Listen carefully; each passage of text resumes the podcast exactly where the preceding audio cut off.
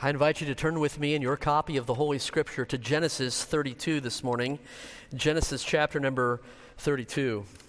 The Bible teaches us that God created all that is with his spoken word, Genesis chapter 1, and now God upholds all that is with that same word of his power, Hebrews chapter number 1.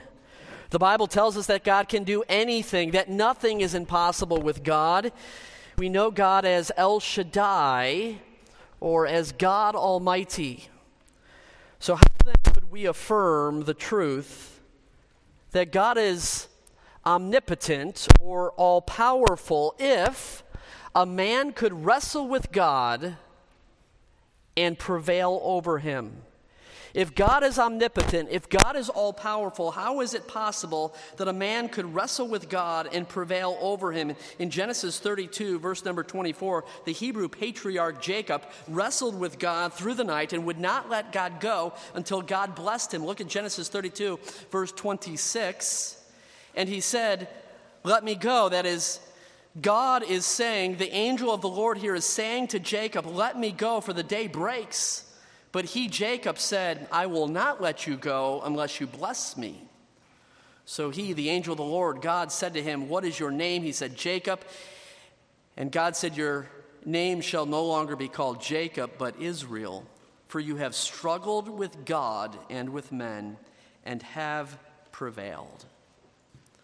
Folks, if God is omnipotent, how did Jacob struggle with God and prevail over God to gain God's blessing as if by force? And could we do the same? Could we wrestle with God and conquer God in a way that rewards us with his blessing? After all, isn't that what we all want? Isn't that what we all need? We want and we need God's blessing. I've titled my message this morning from Genesis 32 How to Gain God's Blessing. Let's pause for prayer and then we'll look at the, the scripture narrative together. God in heaven, thank you for the instruction we've already received this morning in song, for the rich text of the hymns that we sang to one another about you. Lord, it's our desire for you to bless us this morning.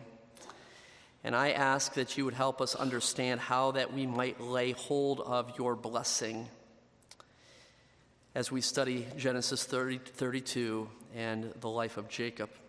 We commit our study to you now. In Jesus' name I pray. Amen. You'll remember in Genesis 27 that Jacob left his home in Canaan to escape the wrath of his brother Esau, and he went to live with his uncle Laban. At the time, Jacob's mother Rebekah told him that he would only need to be gone for a, a few days. Once Esau's anger cooled, Rebekah would send for Jacob and have him return home. However, 20 years passed.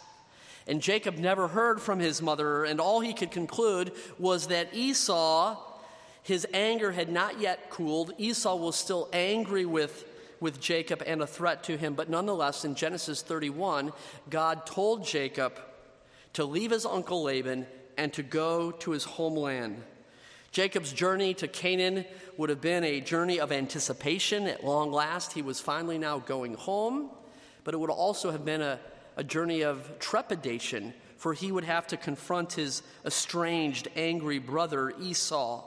So we pick up in Genesis 32, verse number 1. So Jacob went on his way, and the angels of God met him.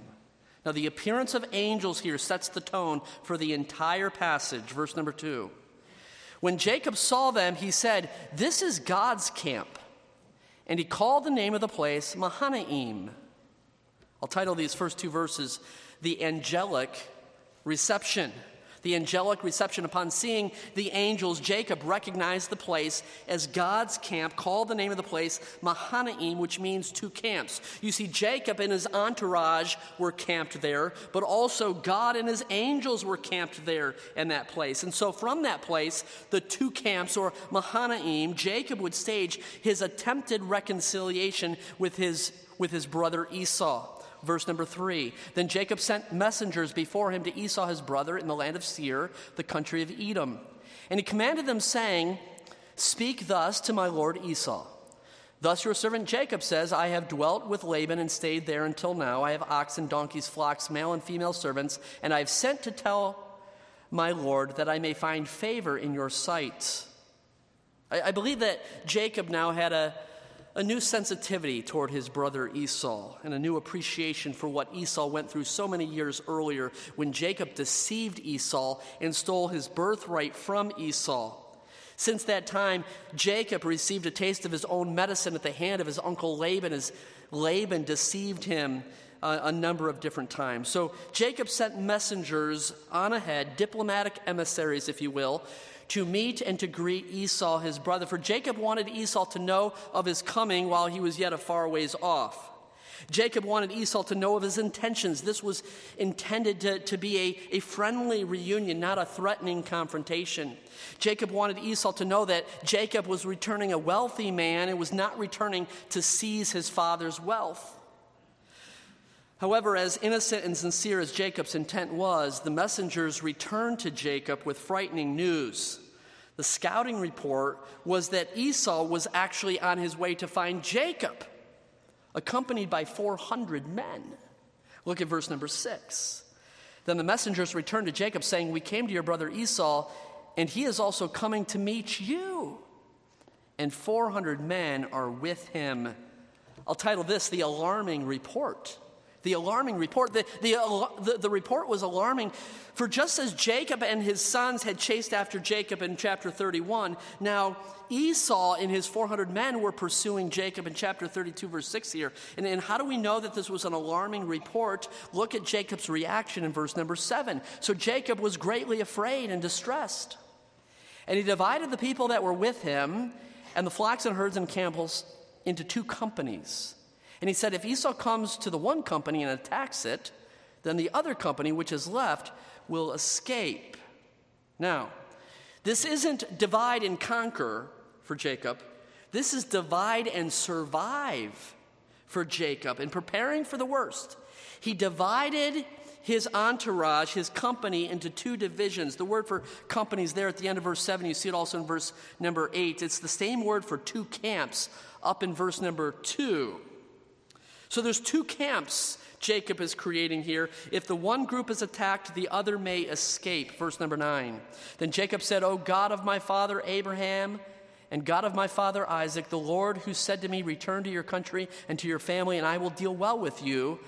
I am not worthy of the least of all the mercies and of all the truth which you have shown your servant, for I crossed over this Jordan with my staff, and now I have become two companies. I'm divided Deliver me, I pray, from the hand of my brother, from the hand of Esau, for I fear him, lest he come and attack me and the mother with the children. For you said, God, you said, I will surely treat you well and make your descendants as the sand of the sea, which cannot be numbered for multitude. For the first time in all of the Bible record up to this point, Jacob prayed.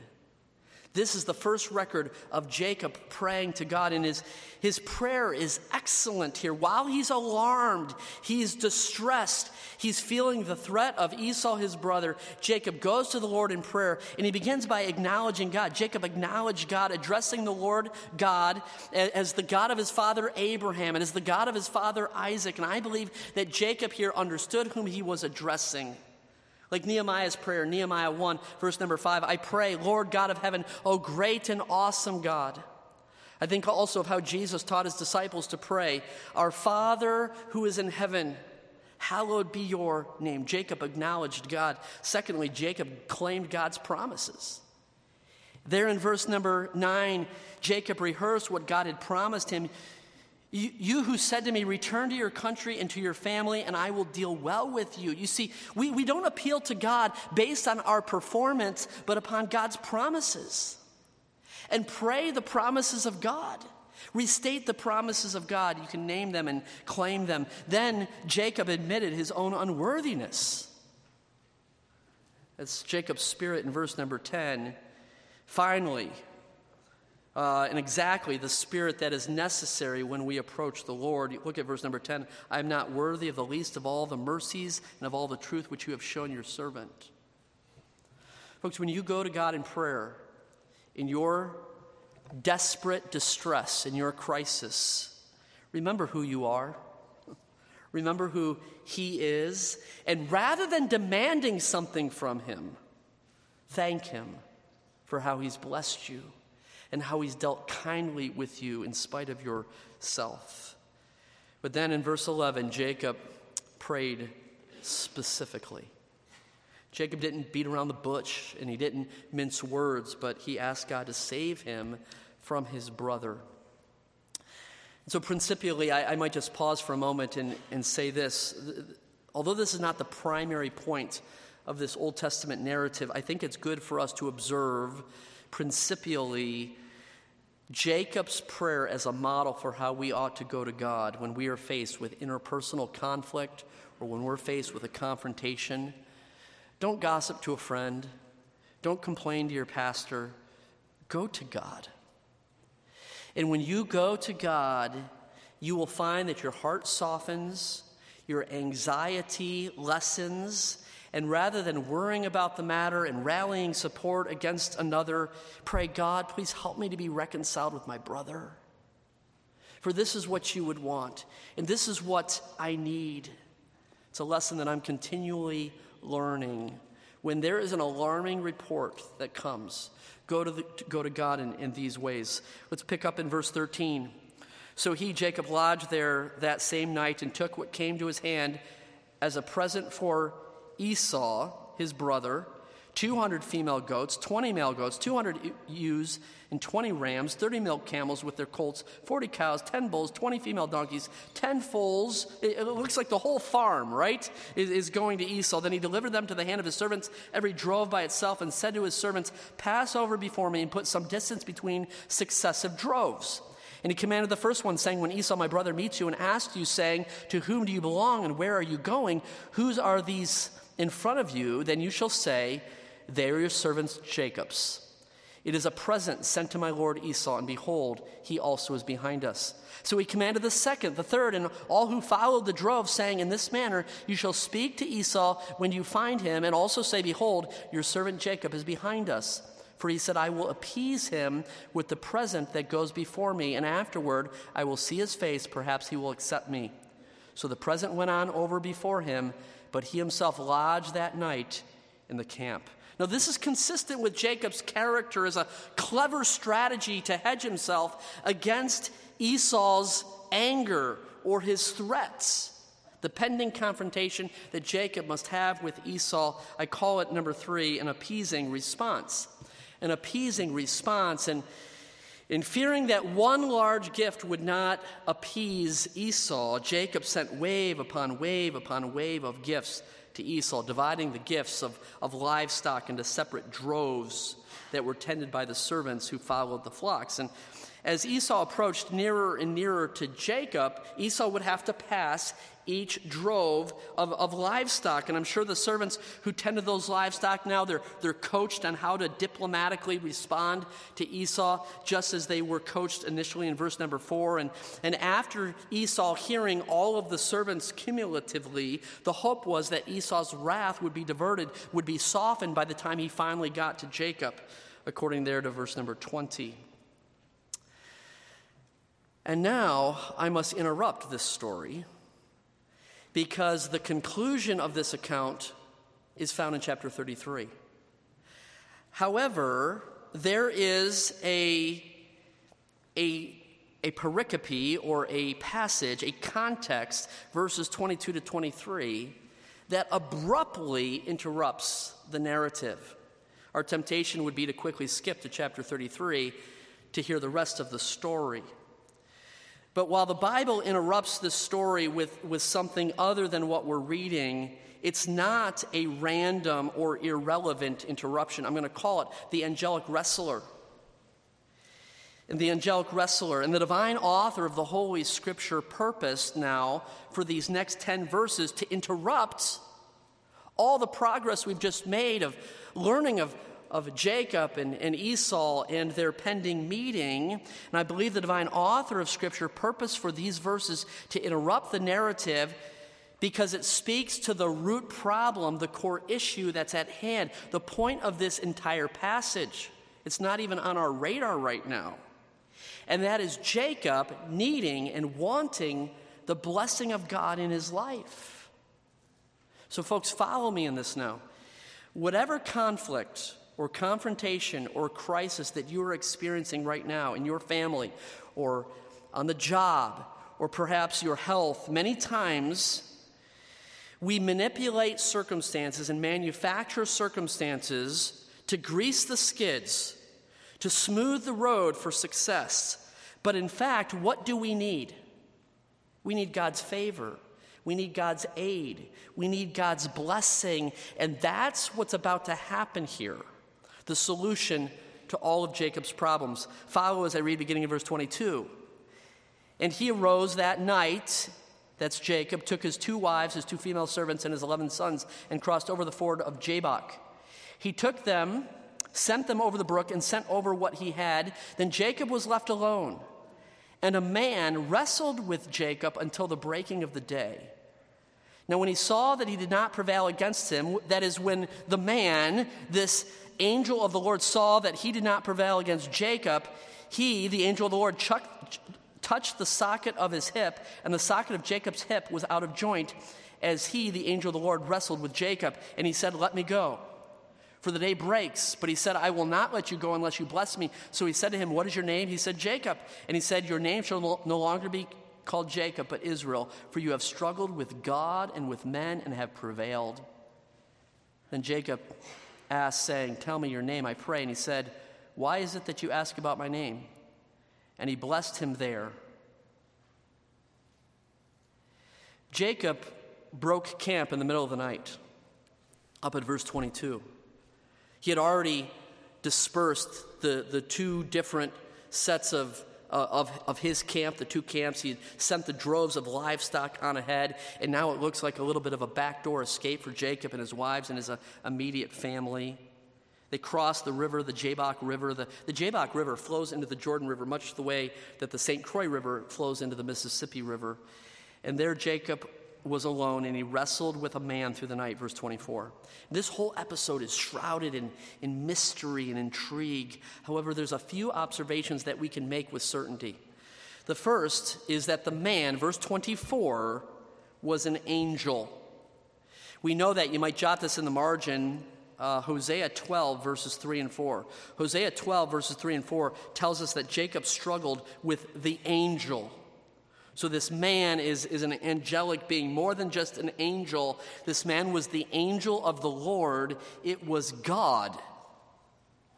And we know that from verse 30, where Jacob says, I have seen God face to face. Also, again, Hosea 12, verses 3 and 4, the passage says that Jacob struggled with God. And so let me pause here and say this. If Jacob figured that Esau was his barrier of entrance back into, the, into Canaan. And if Jacob figured that Esau was the one standing in the way of God's blessing, Jacob was terribly mistaken. God was the one with whom Jacob would strive and struggle before receiving God's blessing. And, and so we come to that, that statement, incred, incredulous statement in verse 28. How could the angel of the Lord struggle with Jacob and not prevail over Jacob? How could it be that it was God who did not prevail over Jacob? So we need to be careful in, in understanding this. The Bible does not say that God could not overcome Jacob, it says that he did not overcome Jacob. Be careful to know also the Bible doesn't say that God lost the wrestling match or that Jacob was stronger than God. So at first read, we might misinterpret this. The man, the angel of the Lord, God, disabled Jacob's hip in that altercation. Now think about that. This would have been devastating to a, a wrestler in this case, like breaking the arm of a quarterback or breaking the, the leg of a running back. Consequently, Jacob, in his wrestling with this angel of the Lord with God, could, could not play offense to conquer the angel of the Lord, but rather Jacob could only cling defensively in desperation. And as the dawn broke, the angel of the Lord prompted Jacob to let go.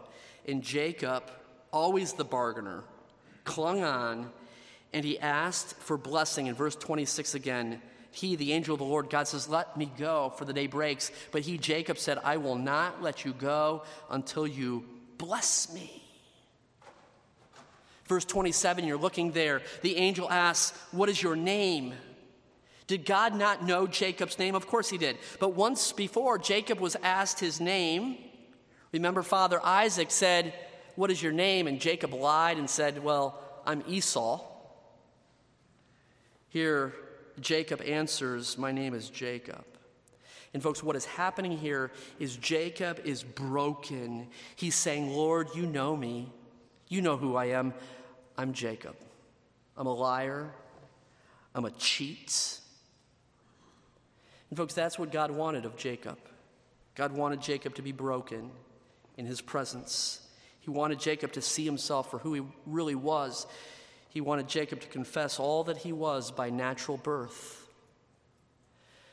I'm Jacob. I propose to you that Jacob was broken by God. So let's be careful in our reading of this text to discern who is in control of the situation. A casual or, or, a careless reading of this wrestling match gives us the idea that Jacob conquered God in a physical sense by means of some great human strength. But what was taking place here was much more than a wrestling match, it was a struggle of man's stubborn will to surrender to Almighty God. And once Jacob was broken or surrendered and humbled, it's then that Jacob could be blessed by God. Secondly, Jacob was blessed by God, and God changed Jacob's name to, to Israel, meaning prince with God, and blessed him. And I believe it's here at this point that Jacob realized that Esau could neither provide nor prevent the blessing of God. Jacob realized that, that Jacob could neither provide or prevent the blessing of God. God was the source of blessing in the land of Canaan, it was God who would provide or prevent the blessing. And there God blessed Jacob. And in turn, Jacob asked the angel for his name. And of all the many, many names of God that are recorded for us in the scripture, there, there's one here that is not revealed. Whatever revelation of himself that God gave to Jacob, it, it was enough for Jacob to be convinced that the man or the angel was in fact God. Look at verse 30 again. So Jacob called the name of the place Peniel, for I have seen God face to face, and my life is preserved. Peniel means face of God. You see, it wasn't Jacob who prevailed over God in the end as much as it was God who preserved Jacob. You see it there at the end of verse number 30. So, what do we do? What does it mean in verse 28 when it says that Jacob prevailed in his struggle against God? Is, is it saying that Jacob was stronger than God? No. In no way, shape, or form as a father who might tumble and wrestle with his, his child on the living room floor. And there may be a perception in the mind of the child that the child can pin their father to the floor. In no way can that ever happen. And so, as the father tumbles and wrestles with the child and, and maybe um, demands his surrender, maybe twisting an arm or a leg, Okay, okay, enough, enough. I give up, I surrender. That's what's happening here. And all he could do, in the words of Hosea, again, Hosea 12, verse 4, was to weep and to seek God's favor. Folks, understand the macro story here. For all of Jacob's life up until Genesis 20, uh, Genesis 32, Jacob's life had been characterized by carnal striving to secure God's blessing. Jacob cheated his brother Esau Then he deceived his father Isaac. And then he worked so hard for his uncle Laban. And Jacob had learned the futility and the folly of that self effort. He learned that a life of blessing can only be achieved when we are first broken by God and surrendered by, to God and humbled before God, and then cling to the person and the promises of God and depend upon Him to provide and protect. In that way, we prevail upon God. Verse 31 and 32 just as he crossed over Penuel, the sun rose on him, and he limped on his hip. Why did he limp on his hip? Well, because up in verse 25, God injured that hip and disabled Jacob's self sufficiency. Verse 32 Therefore, to this day, the children of Israel do not eat the muscle of that shank, which is on the hip socket, because he touched the socket of Jacob's hip, and the muscle that shrank. I would offer you letter C. Jacob was branded by God. The chapter ends with Jacob bearing in his body the consequences of wrestling with God that night. And I'm sure as he crossed that river and limped into the camp with his wives and his children, they would have asked him what happened. And he would have had to say this He would have had to say, I, I met with God last night, and I'll never be the same. Your notes are complete, but I'd ask for you to turn with me to Hebrews chapter 11 as we conclude.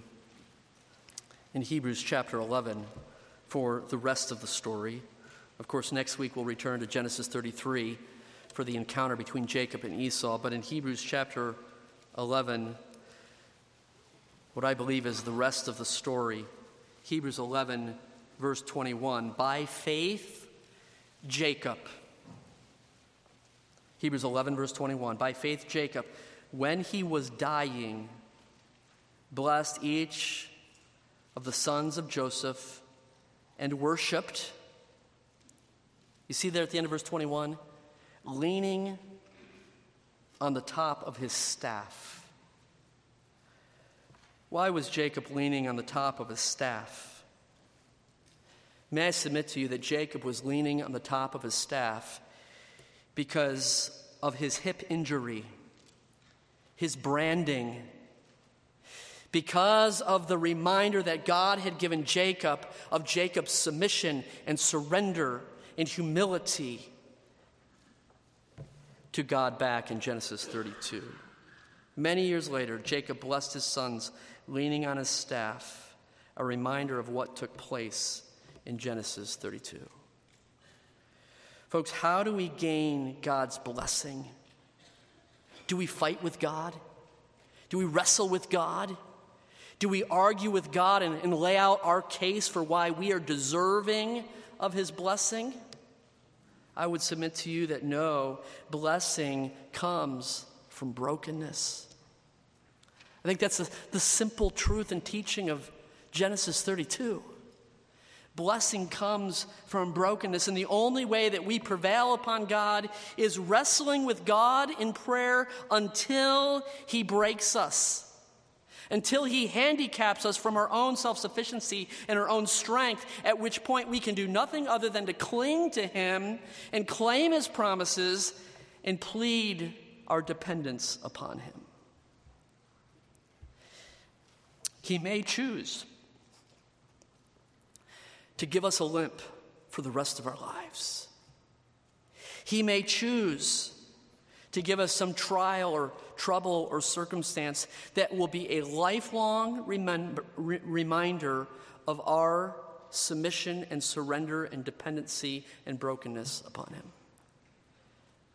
And how do I know this? Because of some obscure story in Genesis 32? Well, remember the Apostle Paul. Lest he should be exalted above measure boasting in the revelation that the Apostle Paul received, God gave him a thorn in the flesh as a reminder. And then God gave him the grace to endure that trial. May we all live our lives leaning on the top of our staff. Does it mean that we get what we want? It means that we learn to depend upon Him and desire what He wants with our lives. And in brokenness, He can then bless us. Let's pray.